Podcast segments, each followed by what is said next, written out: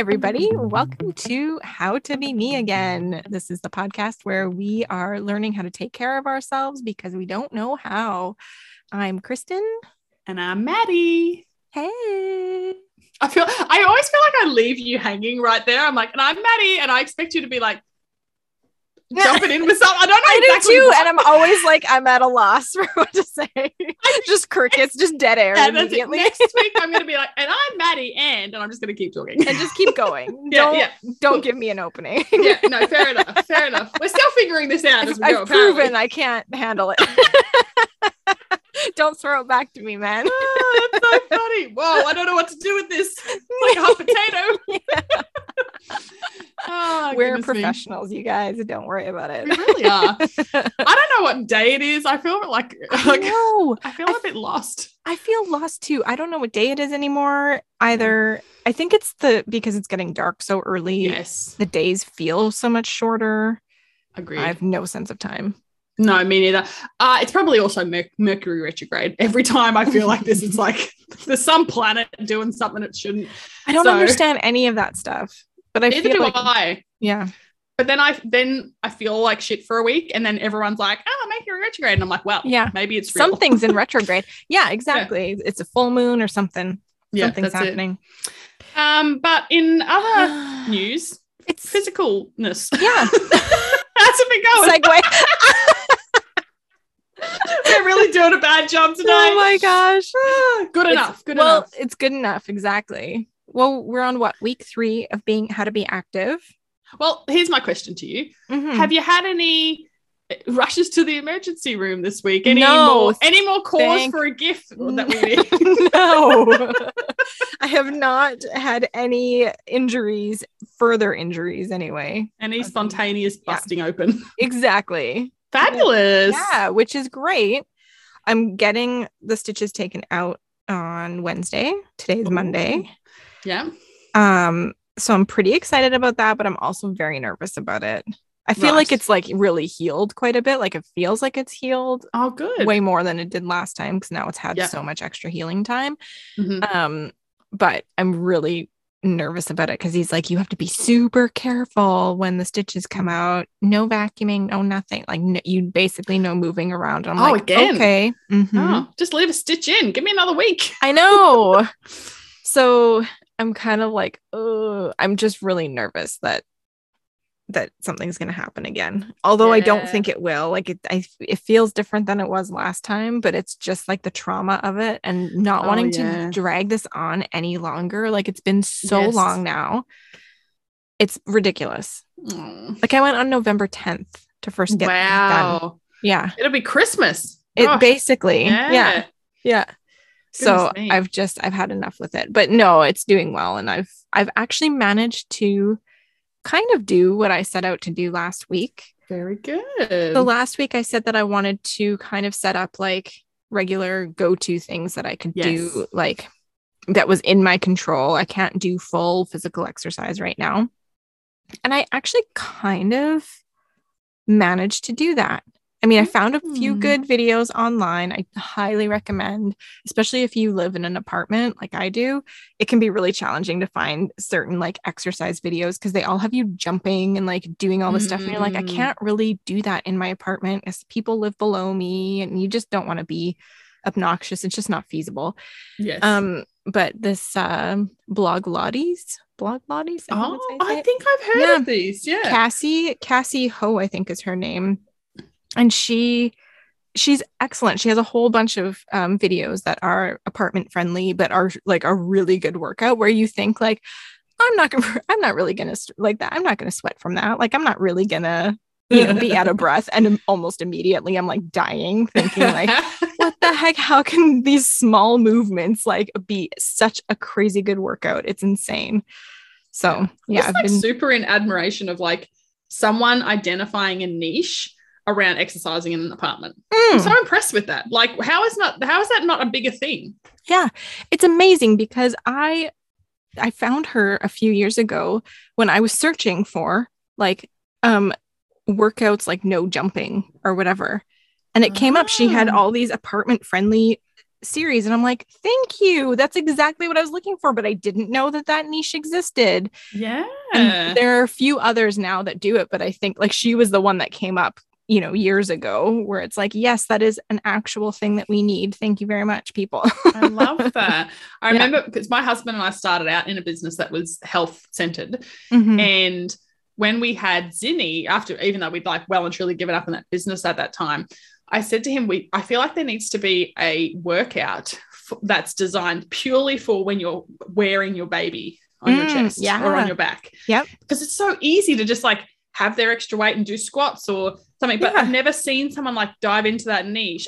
I mean, admittedly, I haven't really searched either. Maybe it doesn't exist, but I was obviously really committed to this idea. The idea of it being a business was far more enticing than the actual physical pursuit. You're like, I'll plan the business. I just don't want to do anything. Yeah, that's it, exactly. You'll do all the exercises, Rory, with the baby on the chest. I actually knew a girl that I went to high school with that she started up some kind of exercise thing because she had a baby when she was quite young, and she was like teaching aerobics or something, and so she started doing classes where your baby is strapped to you while you're working out. I love that. So I went to some like years and years ago, but I went to some mum and bub yoga classes after Zinni was born, and that was really enjoyable because you had to like I put Zinni like on my legs when they were in tabletop, and would like have to hold her while I was doing like tree poses, and it did add this extra element, but it was also quite connecting to do with her as at that age. So mind you, she like began moving so young, so we couldn't take them as soon as they started being able to like sit up and crawl. Yeah, and like so, do like, their own thing. Yeah, it was short-lived, unfortunately. No. So I was just like, oh, I should do that with Zaley, but I just realized that she's like basically walking. So yeah, my window is past, I think. Just have another kid; it'll be fine. Don't you dare! Don't you bloody dare! Not happening. I love how saying that the whole time I was just thinking like, how is she going to react? Like, oh my God. No. You know, it's so funny. So we've decided for a long while that we're only going to have two. And yet those hormones, they kick in, and a couple of months in, I did say to Rory, like, because our intention is very much for Rory to go and have a vasectomy and, you know, cut off that baby train, because you know it's so much more frightening for me to fear. I fear falling pregnant after I've had children so much more than I ever feared falling pregnant before I had them. Really? Because, so much more, so much. Like, and I was quite worried. Well, one, I know what I'm in for, but it's also like, I don't know, something about enough space between them was the big thing for me with Zinni, and also like, you know how much work one is, and so. You know what you're coming for, you like not just pregnancy, but like, you know, the child on the other side. Yeah. And and so but I still had like a couple of months ago when we were having the discussion of like, oh well, do we book the vasectomy? Yeah. And then I was like, are we sure? Like, should we just have a conversation? And Rory's like, we're sure. Like, he's holding tight. He's like, this is not happening again. Nope. He really is happy with two. Yeah. But it's so bizarre that like my brain still went there because I was so committed, and I still am. Like it was probably like a 1% curiosity. Yeah. But I was really shocked that it still was like, should we just think about it? So funny. I think it's like anything in life though, when you're taking an option away. Yes. Like, ooh, wait a second. Like, is this actually what we want? Because exactly. I mean, you can undo, you can reverse them. So it's not that big of a deal, but still. Well, I think it's a far smaller deal than poor Rory. But guys always think that. Whatever, suck it up. You'll be fine. Yeah, I'm like, I pushed a human out of me twice. Like, exactly. Like, give it a rest. The operation like, takes like 5 minutes. Yeah, and it's like not that invasive compared to what has to happen with women, like when you get your tubes tied and stuff. So invasive. Like, give me a break. Yeah. Exactly. Oh my gosh, I feel like we could go into a whole conversation. Just to entertain me for a moment.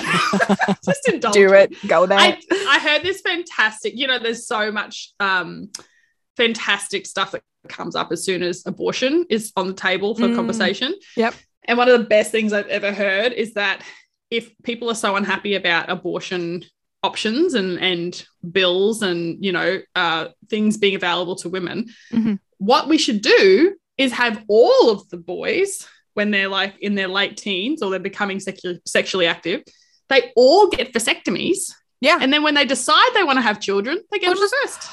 That is genius. Right? Exactly. Because they talk about a man can inseminate a woman any day of the month. A woman can only fall pregnant on certain days of the month, you know, very small proportion. Yeah. So like men are so much more responsible for this whole situation. But women chemicalize their bodies with like tablets and everything. Let's just give them a little step. And we have to take on all the responsibility of all of that. Exactly. Regardless of what everybody says, like if the guy is equally as responsible, like, no, I'm sorry. Yeah. Like, give me a break. That is awesome. I love that idea. I know. I was really impressed with it. And the truth is that, but you know what's so funny? So I have friends who have chosen to never have children, mm-hmm. who the partner, like the boyfriend mm-hmm. sounds so not appropriate at our age, partner. But anyway. Partner. Yeah. Their partner has approached doctors to have a vasectomy, mm-hmm. and they will not give him one. Because he's too young? But he's like 35, 36. Yeah. It's like, but also I feel like that's tantamount to doctors not giving abortions. Is like, why not let people prevent if they want to prevent? Like, they don't want to have children. They do have a thing of like, oh, if you're too young, they won't let you do certain things. Yeah. Like for me, I've had my ovaries and my uterus removed because I've got the BRCA1 gene. So the breast cancer gene, and it's like super high risk for ovarian cancer. I don't know if I've talked about it on this podcast. Maybe I have. Well, maybe we mentioned it once, but yeah. Tell us again. Yeah. Let's get into awareness. It. Yeah. Yeah, exactly. If people don't know about it, it's the gene that Angelina Jolie had. Then she had everything removed, basically. So that was. I love it that's like. It sounds like that's where it originated. It originated. Angelina she started Jolie, it. She was to blame. Basically, the Angelina pandemic. Yeah, yeah, exactly. I blame her. No, yeah. So they told when I found out that I had the gene when I was like 30. They basically said like. You should just get everything removed, like breasts, uterus, ovaries, everything. It's your best option for everything. And I was like, wait, what? Like, what are you talking about? Holy moly. And, you know, I got all the information. I went to a fertility place to talk about freezing my eggs and like all that kind of stuff. I went down that whole thing and didn't end up doing it, but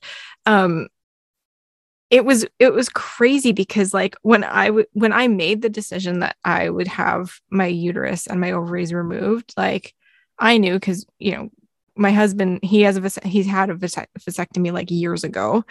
He knew that he didn't want to have any more kids. And when we first met, one of the first things he mentioned was I've got a teenage son. Like, so he has one kid. And he's like, I don't want to have any more. I've had a vasectomy. Like on our very first meeting, like we had been talking for like half an hour and I love that. He just put it all out there. I'm like, thank you. Yes, I know what I'm dealing with. That's perfect. Yep. And as soon as he said that, I actually felt this like huge sense of relief. Yeah. And so for me, because I'd always kind of been going back and forth of like, you know, because I know what I would be getting into too. Like I have enough experience with my nieces and nephew of like, it's hard work. Kids are hard work. It's not just all the fun stuff. Well, and you went through it with your sister with twins too. So like you've really like seen the dark side. Yeah. I was like, oh, please no. Yeah, exactly. Do twins run in your family or was it no twins on any side? Not on either side. Yeah. My sister is a freak of nature and that is like, she could take up an entire episode just for herself. Like the stuff that's happened to her is like unreal. Like we have have to be a guest. Yeah. She should be actually, we have no twins anywhere. She's had breast cancer twice. Like the first time when she was 23, she was so young. Like she had to kind of insist that they test the lump that was taken out of her breast for breast cancer. The doctor was like, no, you're too young. There's no way. It's just a cyster. It's just a whatever. And she's like, no, can you actually just test it anyway? Turns out it was cancer. Like it's unfortunately a lot more common now for young people, younger women to have breast cancer. But at that time it was like, unheard of. Like she was one of the youngest people. Wow. She got something about things happening in twos. Exactly. Is two a good number or a bad number for your sister? Right? Yeah. I don't know. We'll have to ask her when we have her on. Exactly. She does need to be on for sure. Yeah. what was I talking about? Oh yeah. But so when Greg said that he didn't want to have kids, I was like hugely relieved. And so I was like, oh, well, that's my answer. Like that's yes, that feeling. Now I know how I really feel about it. Cause if I had been disappointed and been really like, oh, I don't know, then I would have known that, okay, maybe it is actually something I want or whatever. Yes. So after that point, I was like, okay, well, now I know, and let's just get this ball rolling and like get it done with, because no need to keep these like ticking time bombs in my body, basically, these ovaries who could, like, I had a 50% chance of getting ovarian cancer, and most people who get it don't survive it. So there's no early detection with it, is there? There is no early detection, although they will. Like the amount of ultrasounds I've had that, and if you've ever had an ultrasound for anything to do with your ovaries, it's very invasive. Let me just say that. They do it. External and internal. Wow. So it's not fun.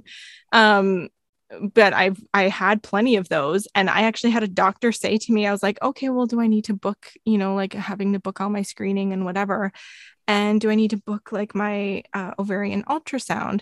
And he's like, well, if you want to, I can book you in for that. And I was like, what do you mean if I want to? Don't I have to do it for screening? Like, isn't it the best thing? And he's like, honestly, it's more just for your peace of mind. So if it makes you feel better to do it, you can do it, but it's not actually giving us any information. I was like, wow. Excuse me, what? Yeah. Like, totally freaked me out, thinking like, oh, so really you can't tell very much from it. They don't have any good screening for it unless you've had ovarian cancer before. They do have like a blood test that you can do, but if you've had it once, they can use those results to compare against as your baseline, so they can tell if you're going up or down in certain hormone levels and stuff. But if they don't have that baseline, they really don't know what they're working with. Holy moly. Yeah, and usually by the time you feel any actual real symptoms from ovarian cancer, it's usually too late. Like it's usually stage 4, like, and it spreads rapidly, and it's not good. It's a not good one. Far out. So I don't know why we were talking about any of this, but I don't know, but it's super fascinating. And, you know, having kids. You open this Pandora's box. It's interesting to me because what was I going to say? The kids thing, this brings up a lot for me, and I think we should do an entire experiment, or maybe it's a bonus episode in the future, around advocacy around like medical stuff as a form of self-care. Oh my gosh. Because that is a minefield. That's something else that I was going to say. Oh, because I think we were talking about people doing things when they're young, like making choices and changes and whatever. I had something because I was very young when I started getting regular mammograms because I have the gene. Yeah. I full on, and I'm not an argumentative person, but I fully got into arguments with people at the mammogram places because they never wanted to book me in for an appointment. They're like, you're way too young. And I'm like, but my doctor has referred me for this. Yes. So, and my sister was 23 and had breast cancer. And I would have to go through the whole history of everything and tell them everything. And I'm like, is it not enough that my doctor has specifically referred me to get this done? Like, why are you questioning me about everything? And I had these women, most of them were, I don't think there was a single man at any of these. It was all older women, which also is a trigger for me because I feel like it's my mom talking to me and telling me stuff. Yeah. That's a whole other thing. But they all felt like it was okay to tell me what I should be doing and shouldn't be doing. I had full-on women telling me these are technicians, like these are they're not even medical, like they're technicians. They know how to use the stuff. Yeah, like. They probably send the stuff to a doctor to read. Yeah, to like a radiologist to look at. And I'm not suggesting that they don't know what they're talking about. But at the same time, I'm on my own medical journey. I'm coming here for service just to get the mammogram done and get out of there. And then my doctor will give me the results or whatever. Like, I don't even deal with those people directly. No. I'm just here to get it done. And they would fully give me their opinions.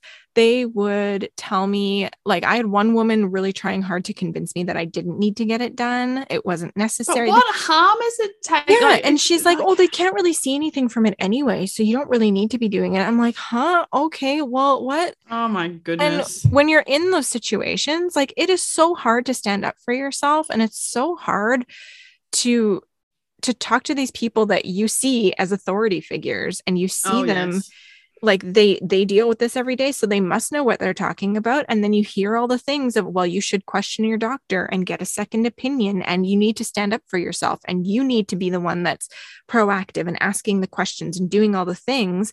But at some point it's like, I just wanted somebody to like, tell me what to do, and I'll go to that appointment. I'll go to whatever appointments you want, but I don't know.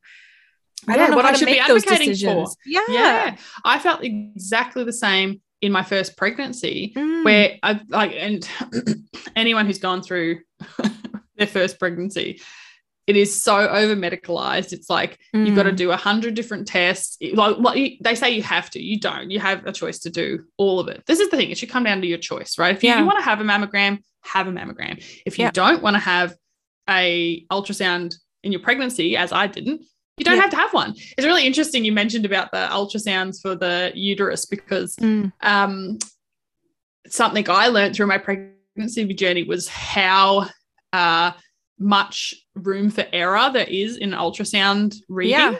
Like, it's huge. Like they, and it's incredible because I, so in my first pregnancy I had 2 ultrasounds, and my second I had 0. And I know people who get them like fortnightly or like weekly, especially towards the end of their pregnancies, if they're deemed as being like higher risk. Or I've even known people who aren't high risk who have so many ultrasounds. Yeah. And they keep saying to women or to birthing people that your baby is on the big side. Like, you're not going to, it's going to be too big for your body to birth. No. And there is such a small percentage of births where your baby is actually too big for your body, because your baby, your body grows the baby that your body can handle. Like, that's kind of how evolution, that's what I would think, works. So it's like really a very small amount of like medical challenges, like deformities or like things happening like that are truly that you would find in other ways. But they're reading ultrasounds to say your baby's too big, gets in people's minds, cesarean rates go up. Like, it's just this like, it's, and it's all to do with doctor's liability. Don't get me started, save it for the experiment. But it's hard because the first pregnancy, I didn't know what I was in for.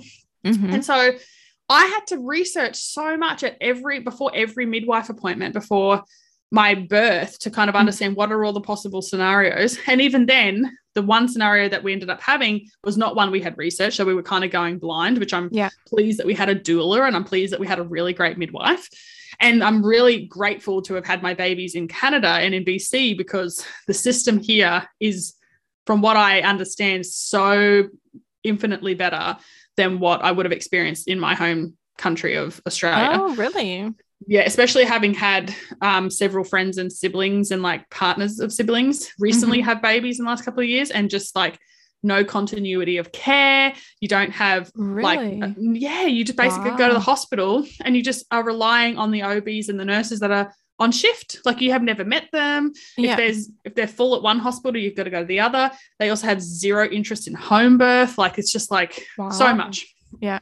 So I'm really grateful to have had my baby's here. But then my second pregnancy, I knew what I was in for because I'd done it all before. And so I kind of, with a lot more confidence, could say, I'm declining that test. It's not going to give me anything. I'm declining that screening. It's not going to give me anything. Because what I found in my first pregnancy is like, that information just created anxiety. Yeah. I didn't do anything with that information other than worry about it. You know, but I think that's the thing, that you went into your second pregnancy very intentionally. Like, yes, you were very intentional about it because you knew how it had affected your mental and emotional state with the first one. And you're like, I don't want to feel that way again. There has to be a different way that I can do this. And then you're like, oh wait, there is a different way. I can actually have a say in what I'm doing or not doing. Yes. And which made a big difference. Like, it was so much more, like, so much calmer a pregnancy in certain ways. Like, it was also a pregnancy in the pandemic, which I like, there have been a lot. there's going to be a pandemic bubble of babies. Like, they're going to be the new boomers. The pandemic babies. But so I had different stresses, but like I was so grateful that stuff was behind me. And so to kind of try as best as I can to segue this into what our actual experiment is about. It all has to do with the body. I think it works. Yes, I think so too. Well, and why I was like trying my best to segue is because it's interesting in my past, we've talked a little bit about like my past relationship with like exercise and movement. Mm-hmm. And I really haven't liked a lot of the like movement practitioners or like personal trainers, like anyone who's like, I've had very poor experiences in that respect in the past, because kind of to the same, in the same vein of everything we've just been talking about, people mistrust your own knowledge of your body. Right. And so it's like, no, you can do 3 more reps or whatever. Mm-hmm. And this was especially true for me when I was in a gym setting where it was about like reps and like weight, because especially in my early 20s, I dated a few guys who were all about like, you know, push it till you fail. Like, you know, that was like that was the mentality. Yeah. Which I could never get on board with. I was like, but I don't want to get to the point of failing, not because it's about failing. It's about like, that's going to really fucking hurt tomorrow. Yeah. And like, I actually don't want to like how be much deterred. Is too much, you know? Yes. Yeah. I don't want to be deterred from doing more exercise because I'm so physically incapacitated. Yeah.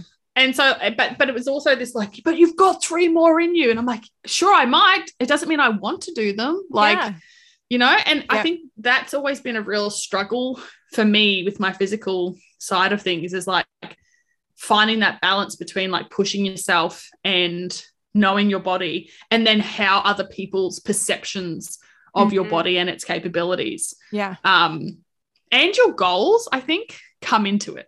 Yeah. And I do think like, cause for me, I'm one that I do need that external, but I think maybe it just comes down to our personality types a little bit more, where I'm like, I like that external pushing of like, to push me a bit more, but also to know when I can say like, actually, no, I can't.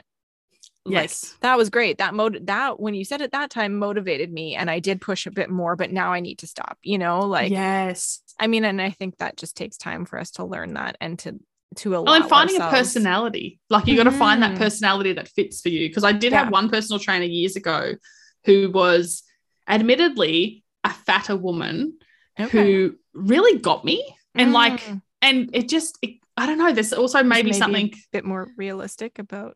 Yeah. But also I think process. Knew what I'm in for a little bit. Whereas so many personal trainers and gyms are like predominantly white, cis, you know, heterosexual males who are tall and ripped. So even the women though, like I find they're, because they're so fit, and it's natural. It's like, it's not like I don't think they're intentionally doing it, but their normal energy level and their normal, you know, muscle mass and their normal like physical being is very in shape. And so very lean, they're very out of touch with what it feels like to be just starting out. Like they might never have felt that way, or it might have been such a long time before. Cause I know even now for me, like when I go hiking, and because I'm much more fit than I was even a couple months ago, like I went for a hike this morning and I like powered up this hill that I normally would have had to stop quite a few times, or would have been really out of breath. Like it still was a push for me. Yeah. But I had to kind of take a moment and think, cause I was starting to get a little bit hard on myself of like, oh, you're kind of out of breath or whatever. I'm like, whoa. But if I think about even a couple months ago going up this hill, I wouldn't have been able, like it felt very different for me. Yeah.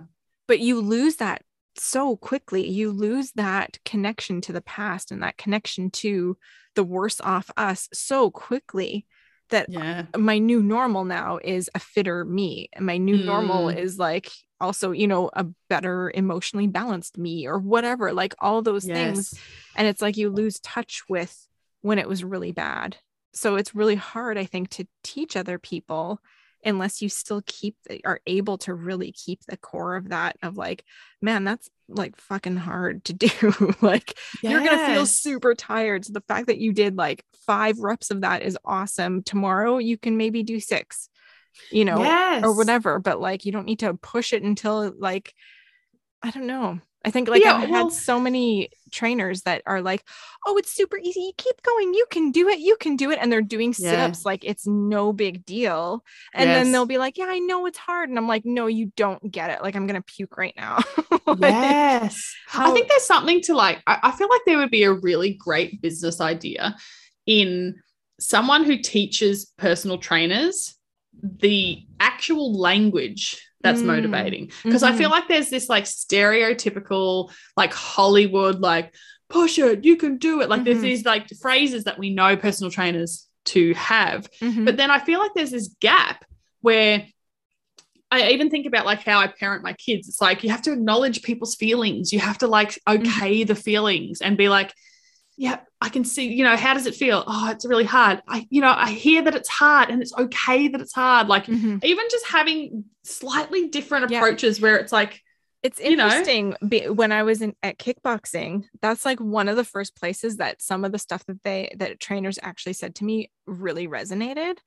And this one who for some reason, I don't know what it is about her, but she kind of rubs me the wrong way, but she's the one that works most often and she's lovely. Like there's nothing wrong with her. She's great. Yes. But for some reason, I just don't like, our personalities just don't mesh or whatever. I just get a weird vibe from her, but she actually is the one which she can see when I'm struggling, especially in those damn ab stations, which she can see me struggling. And she's like, I know it's hard, but this is like, if you push through this point, like this is the part that matters the most. When it's really hard like this, it matters the most. And that really clicked with me in those moments where I was like, okay, she's like, you can push yourself just a little bit more. Like, I know you can do this. And like, you know, like just kind of acknowledging, like how you said, where it's like acknowledging that this is really difficult and you can do it kind of thing. I also like it when they like shift my focus from the pain to the time, because sometimes it's like, you can do anything for 30 seconds. Yes. And I'm like, oh yeah, I can. And that's what she would say too. And because it's all timed, she's like, you've got only 15 more seconds of this. That's easy. It's going to be over before you know it kind of thing. I'm like, okay, cool. It is. I used to love that about kickboxing too, because I would like really punch into the seconds. I'd be like 14, 13, like, and it really helps. And they always had that where it's the last 15 seconds and we have to punch, beat Bob up, like the mannequin at the end, Bob. Yeah. And she's like, you can hit him however you want for that last 15 seconds. And they'll come and they'll be like double time, like give it everything you've got. And it's only 15 seconds. And then you're completely done for the day. There you go. So you can find that power in yourself to just push it. I had another trainer there that she would say like, because I would take breaks, especially this is all happening at the ab station, you guys. I'm noticing a theme. So I would have to stop because I was like, it's so like, it is so painful that it's like, I'm trying to psychologically push myself, but I can't, I physically can't do it. Yeah. I hit my limit. And so I would stop and she's like, that's okay. You can stop. But if you're stopping, just kind of stretch, like make sure you're still moving. Like if you're stopping, don't just sit there, just stop and keep moving. And that actually really helped me a lot, because it's kind of touching on, you know, what we talked about last week where I was struggling because I couldn't do the movements that I had kind of gotten used to and thought would be the best ones for me, you know, so I couldn't be active in the way that I had intended to be. Yes. So, but I like that concept of like, it's okay if it's not exactly the thing that you're supposed to be doing, you just keep moving anyway, just do something. So if you're taking a little break, it's okay. You can do a little bit less, but just keep moving and keep that momentum going and go back to it. Like, yeah. And so I like that too. Cause that's, especially I've noticed in like yoga, I feel, especially if I'm in a yoga class, I feel very judged. And it's probably all like 95% my own perception, but I feel like judged there too. But yeah. Right. Yeah. But it is like, it's even a culture anywhere. Say, it's a culture, you know, it is. Yeah. And I know they say like, oh, you know, if you need to go to ground and do some child's pose and we'll take a break, like do it, but then no one else is doing it. And I'm like, excuse me, everyone. I thought we made an agreement with each other. We were all on board with this. That we were going to take a break at some point and we were going to go to child's pose and we were And I'm feeling very judged. My favorite pose. Yeah. Aside from corpse pose. Right. Bit of, what is it called? Is it Shavasana? Shavasana, yeah. Bit of Shavasana. That's my favorite. Yeah. So I wish I had a cool line. Like, I'm just going to Shavasana over there. Yeah. But it doesn't work. I want to like have, anyway, I did a really terrible. Away. Shavasana. Yes. Away. I want to. Yeah. Exactly. That You'll really come up failed. With it. I believe in you. You Thank can do you. It. Give it some Thank thought. You. Do some brainstorming. You got yeah. this. So tell me then, how was your week?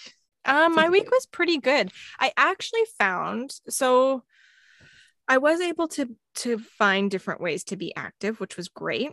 Mm-hmm. And then my husband came home. He's been away for a month. So it was super nice to have him home, but he was super burnt out because he's been working crazy long hours away from home. Like, it's been a lot for him. He's really reaching like a burnout state. So for him, like, he slept 12 full hours, which is unheard of with him. Like, wow. He, at the best of times, he'll sleep like 7 hours maximum, even when he's super tired. It's crazy. So I knew he was like super tired. So we just had like a really chill day on Friday and Saturday and Sunday. No, I did do some exercise on Sunday. I was like, how many days did this go on for? I love that the judgment in your voice like went up for each day, like and Friday and Saturday and Sunday.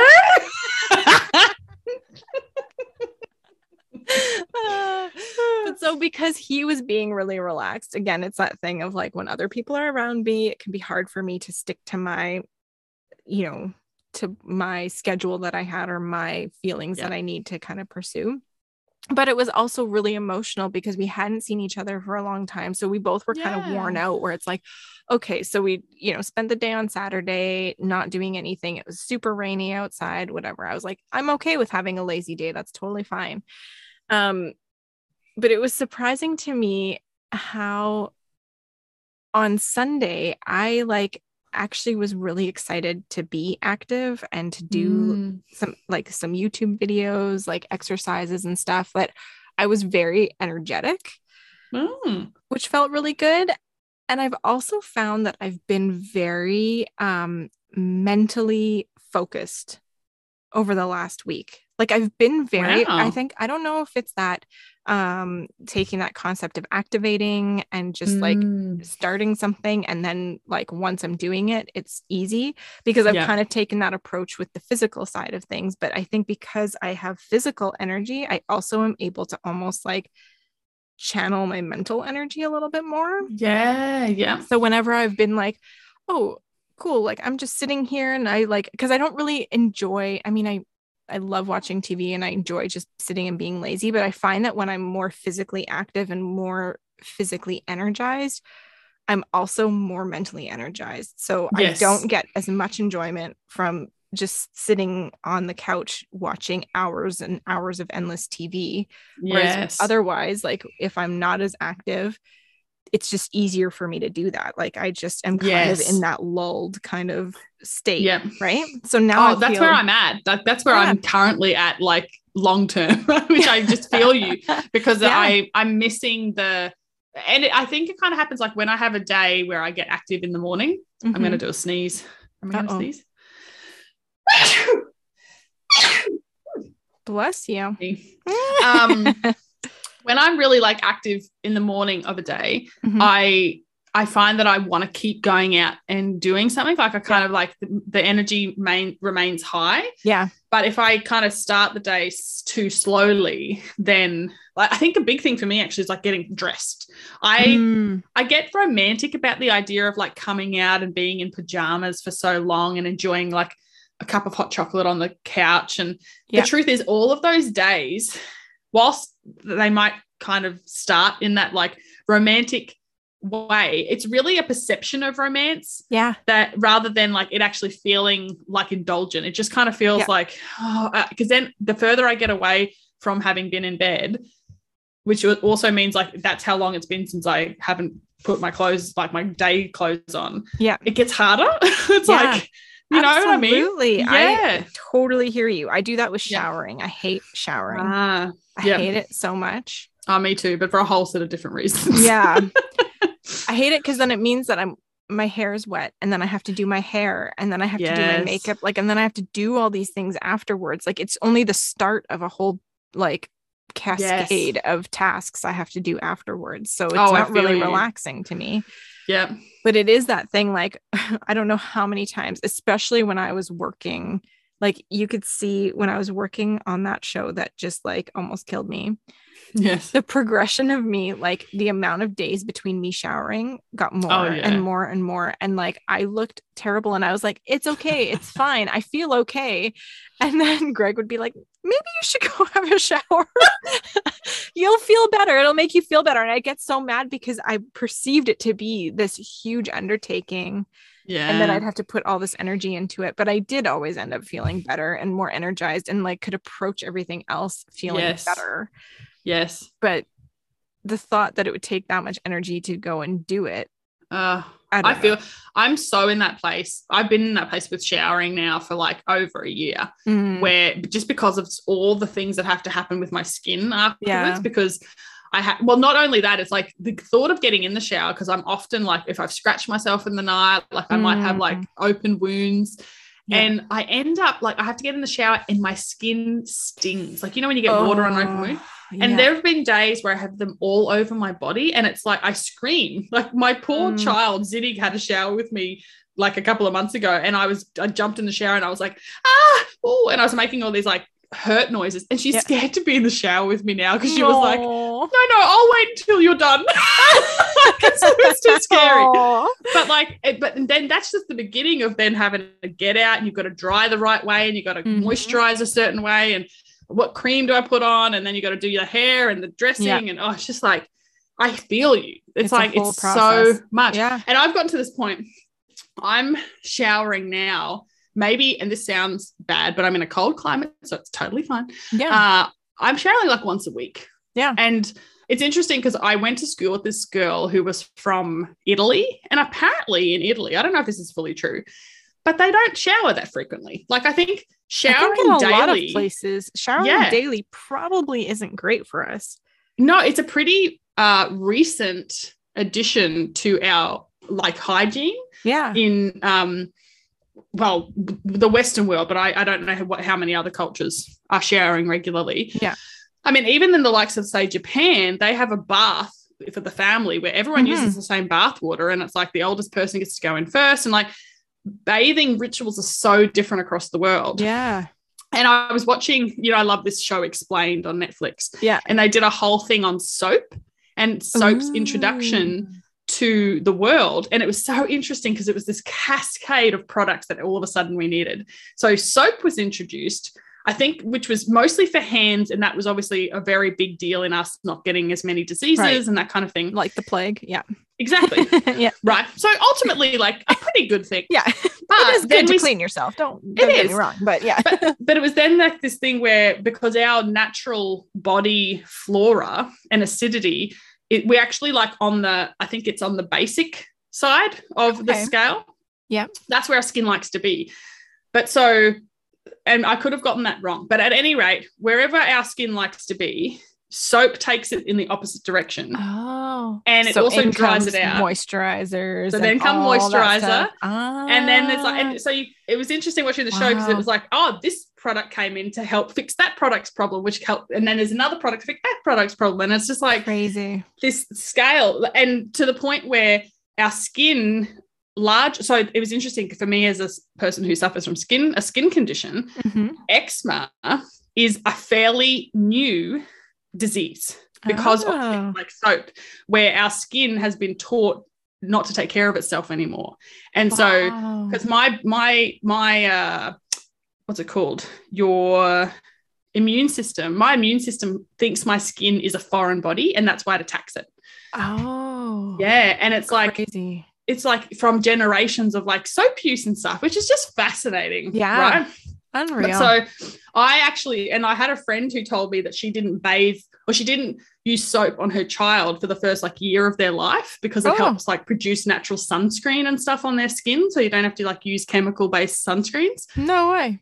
And it's just fascinating that, like, we've really lost as a race, or as like as a species, this natural stuff that's occurring because we're so attached to the idea of cleanliness. But that's the whole thing. And I know because we've planned out what we're going to do for the next year of our experiments, but I know we're going to be doing one about how to be more in touch with the natural world and more part of the natural world. And that's something that is like such a passion for me. I don't practice it quite as much in my life as I maybe want to or will eventually, hence the experiment. But it's something, the concept of it, of us being in touch with what is happening in the world. Like, we are part of an ecosystem. We are part of everything around us. We're not separate from it. And I think that as humans, the more that we evolve and as our technology advances more and more and more, and we have this understanding of all these other things, and we've created all these products to solve these problems, it's taken us outside of our ecosystem. Like, we're standalone now. So but now we're part of like our product ecosystem rather than the natural world around us. But we have all of these natural things that we would adjust to everything if we just let ourselves be, you know? Well, even as part of this episode, they were talking about how, so, you know, each of us is born with our own completely unique to us gut flora and skin flora. And it's made up of like our parents and what they contribute to us, the environment we grow up in, so the people that we're exposed to, the foods that we eat, the natural environment that we're exposed to. Yeah. And it's been really interesting to me because I'm, you know, about to be moving back to Australia after 5 years away. And I would say more of the time I've spent away in like North and Central America, more of that time than not, I've had skin problems. Yeah. And I keep thinking that like there's, I'm never going to be able to pinpoint it to one specific thing, but I've really noticed the food here playing some kind of role in my health. And it's not that I'm like eating just processed foods, like even the local produce I think is different for me because it's grown in different soils and it's grown you know, in different countries. Yeah. And so that impacts because my flora is not, even if I'm eating a mango that's from Mexico, my flora is used to mangoes from Australia. And so that actually impacts. And it's so interesting to learn that and go, oh, like it's kind of hard even for your body to be transplanted into a different country where everything becomes foreign. Like nothing that you would eat that's like natural, unless it's like imported, is going to be the same as where you grew up.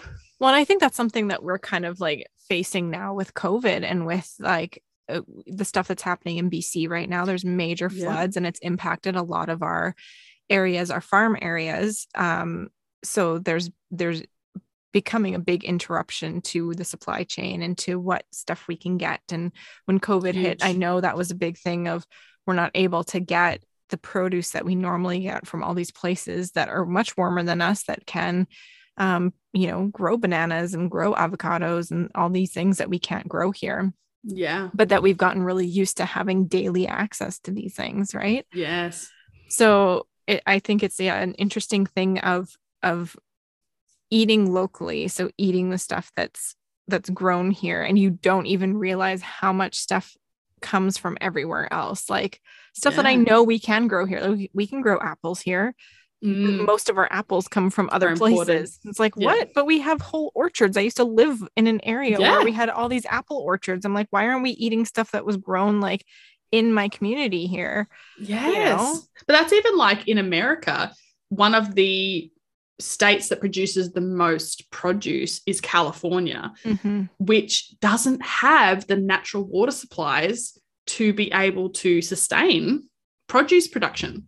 Right. And so they ship water, they pipe water in from all these other states.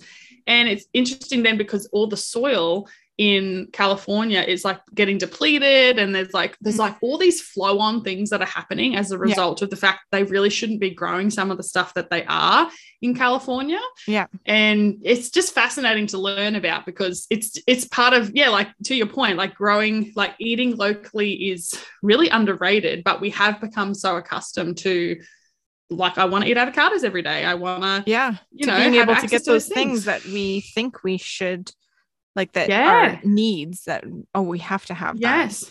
It's even actually, that's not natural here. No, even eating meat as frequently as we do is not something that's common in our history of human beings. Not at all.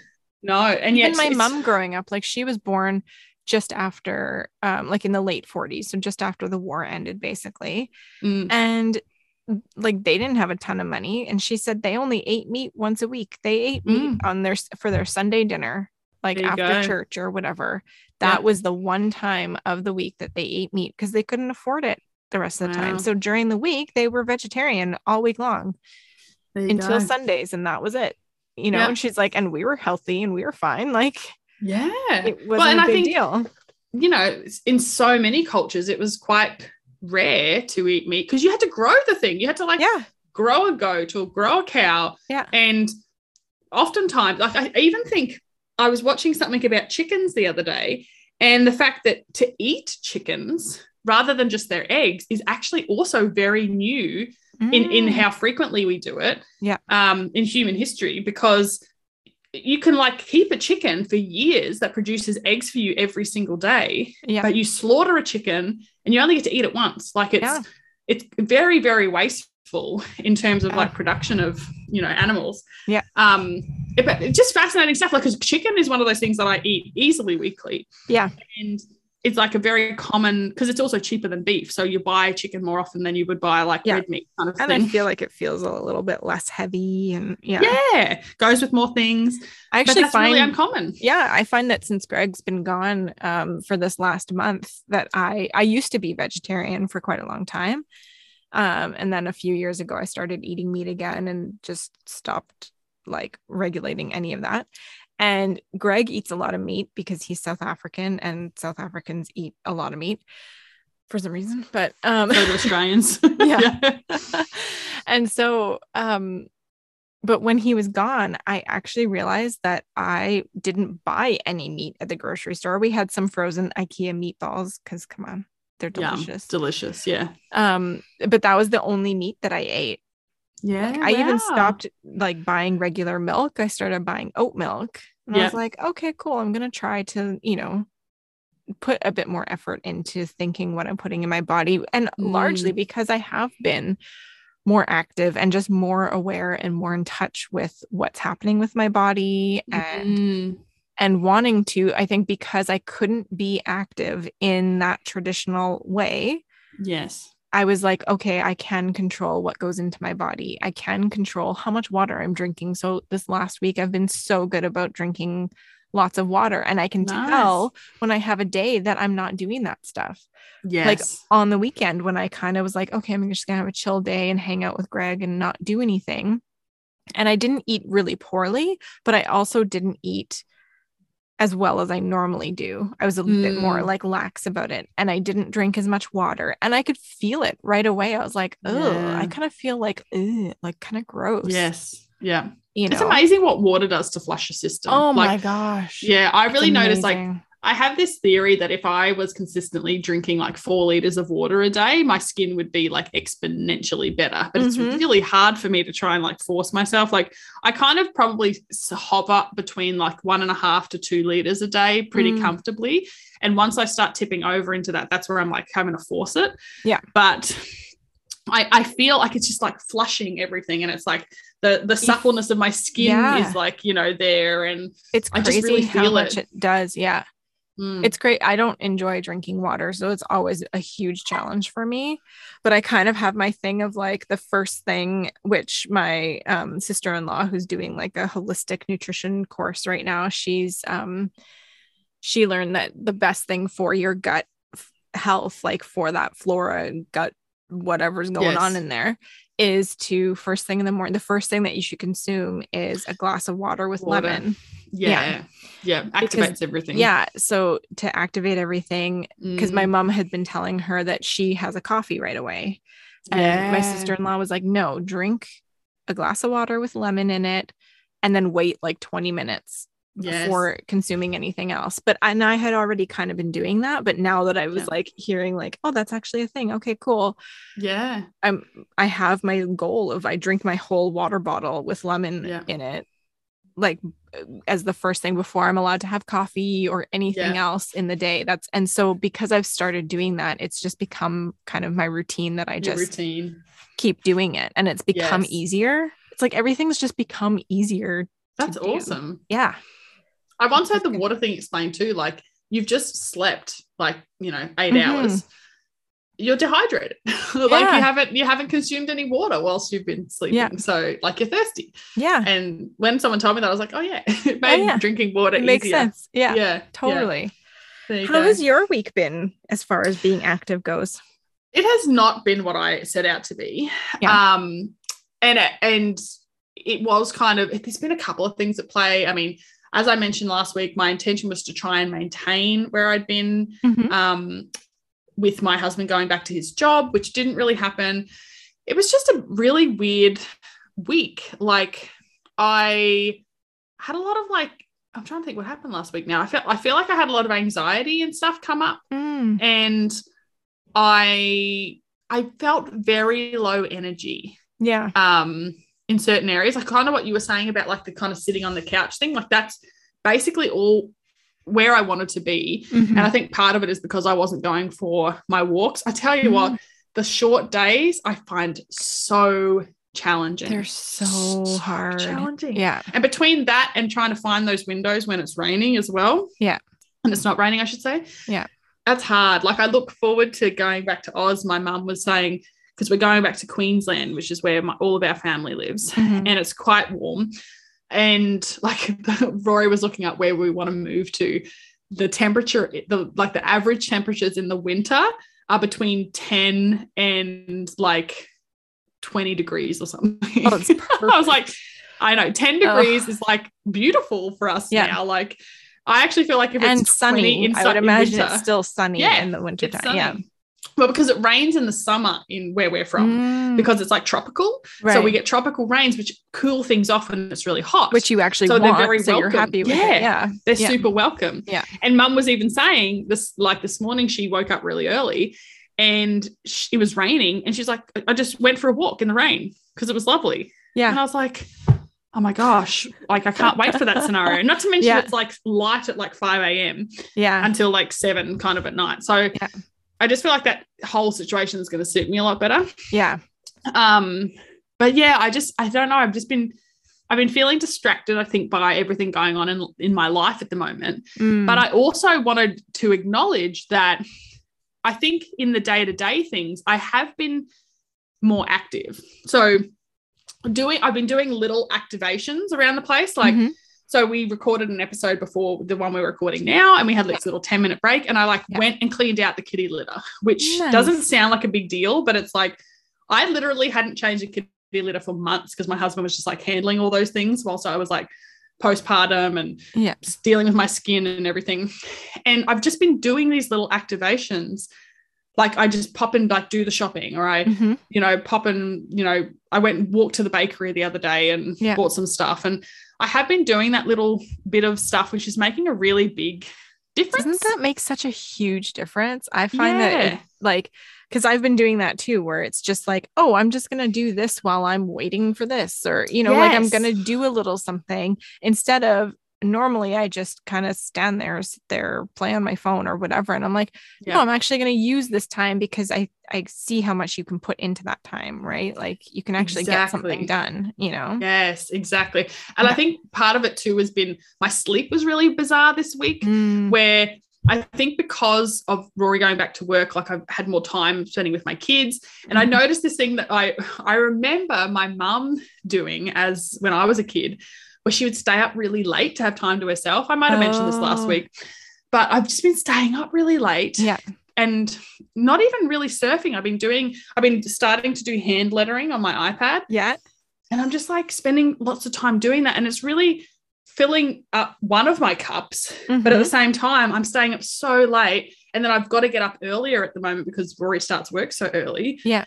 And so my sleep's been all out of whack, which I think is impacting everything else. Yeah. So my goal for this coming week, even though it's not exclusively on the active side of things, is really to like get my sleep back to kind of get into a bit more of a routine almost. Yeah. Yeah. And even just to hit the hay earlier, yeah. because I really acknowledged like last night actually that I right now and at the time in my life with the healing that I'm doing with my skin, I need like a minimum of 10 hours. Yeah. Like if I don't get 10, I'm really feeling it. Yeah. And even like 12 is better, like, you know, getting yeah. closer to 12.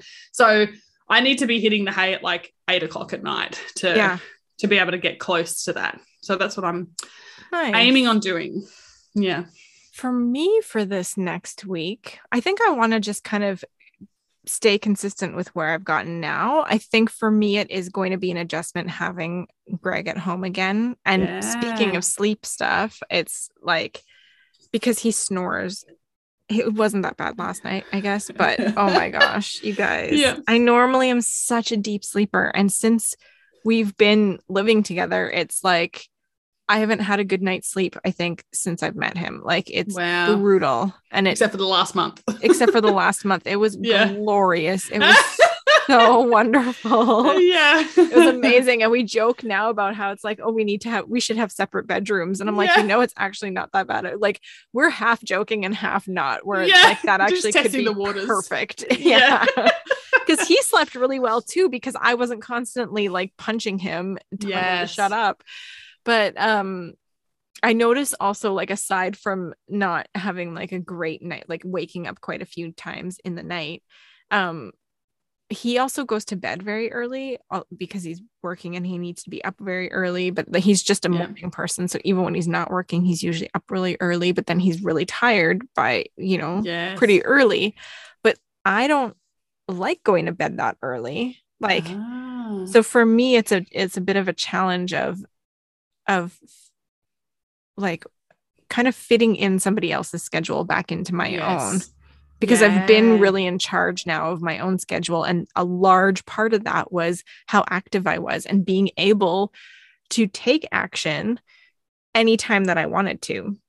Yeah. So if I wanted to go and like do an exercise or workout or work on my business or do something at 10 o'clock at night, it's no problem. And I mean, it still would be no problem, but because now there is somebody else to consider in my space and wanting even to just like turning lights on or going into a room. Or, exactly. Yeah. Like you do have to consider it, right? Like, yes, I'm still in charge of my own time or whatever, but it's still something that affects how I need to do all of those things. So absolutely. I think maybe that's my challenge, is like being able to still find my times for my activities and find time to do the things that I need to do now with someone else that has a different schedule from me being here, which I think is what you're also dealing with, of now having Rory working and, you know, and he's a snorer too. Oh. And like we've been sleeping in separate rooms with our baby. Like she sleeps on his chest and he sits on the couch. So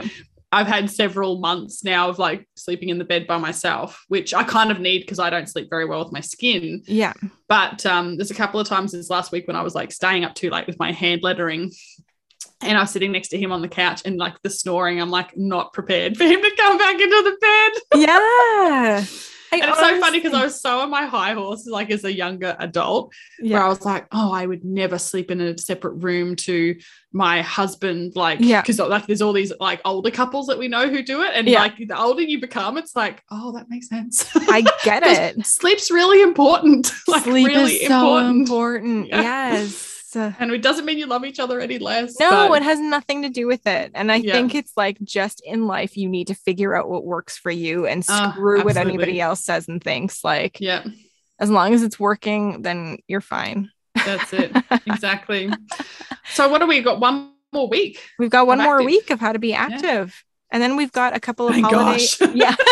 You're like, let's get this one over with. Yeah. I'm like loving it over here. No, I am enjoying it. It's kind of that thing where I think we both are getting different things out of it than we anticipated. Yeah. So it's not been bad. Always interesting. It's tongue in cheek. Yeah. No, I hear you. And yeah, after this experiment is done, we'll take a little bit of a break for the holiday season, but don't worry, you guys, we've got some special holiday episodes ready for you. So we're going to do an episode about how to be ready for the holidays and how to be me over the holidays, because that can be quite a difficult, trying time.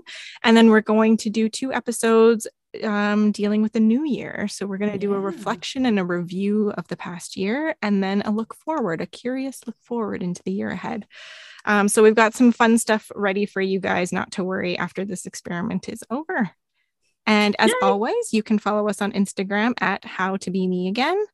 And leave us a comment. Let us know how your experiments are going. And if you're following along and doing them, that'd be awesome. We want to hear it. And let us know if you've got any questions, queries, thoughts about the last year, the forthcoming year. We'd love to know what your, reflection looks like. Yeah, it'll be good. Okay, talk to you guys next week. Bye. Bye.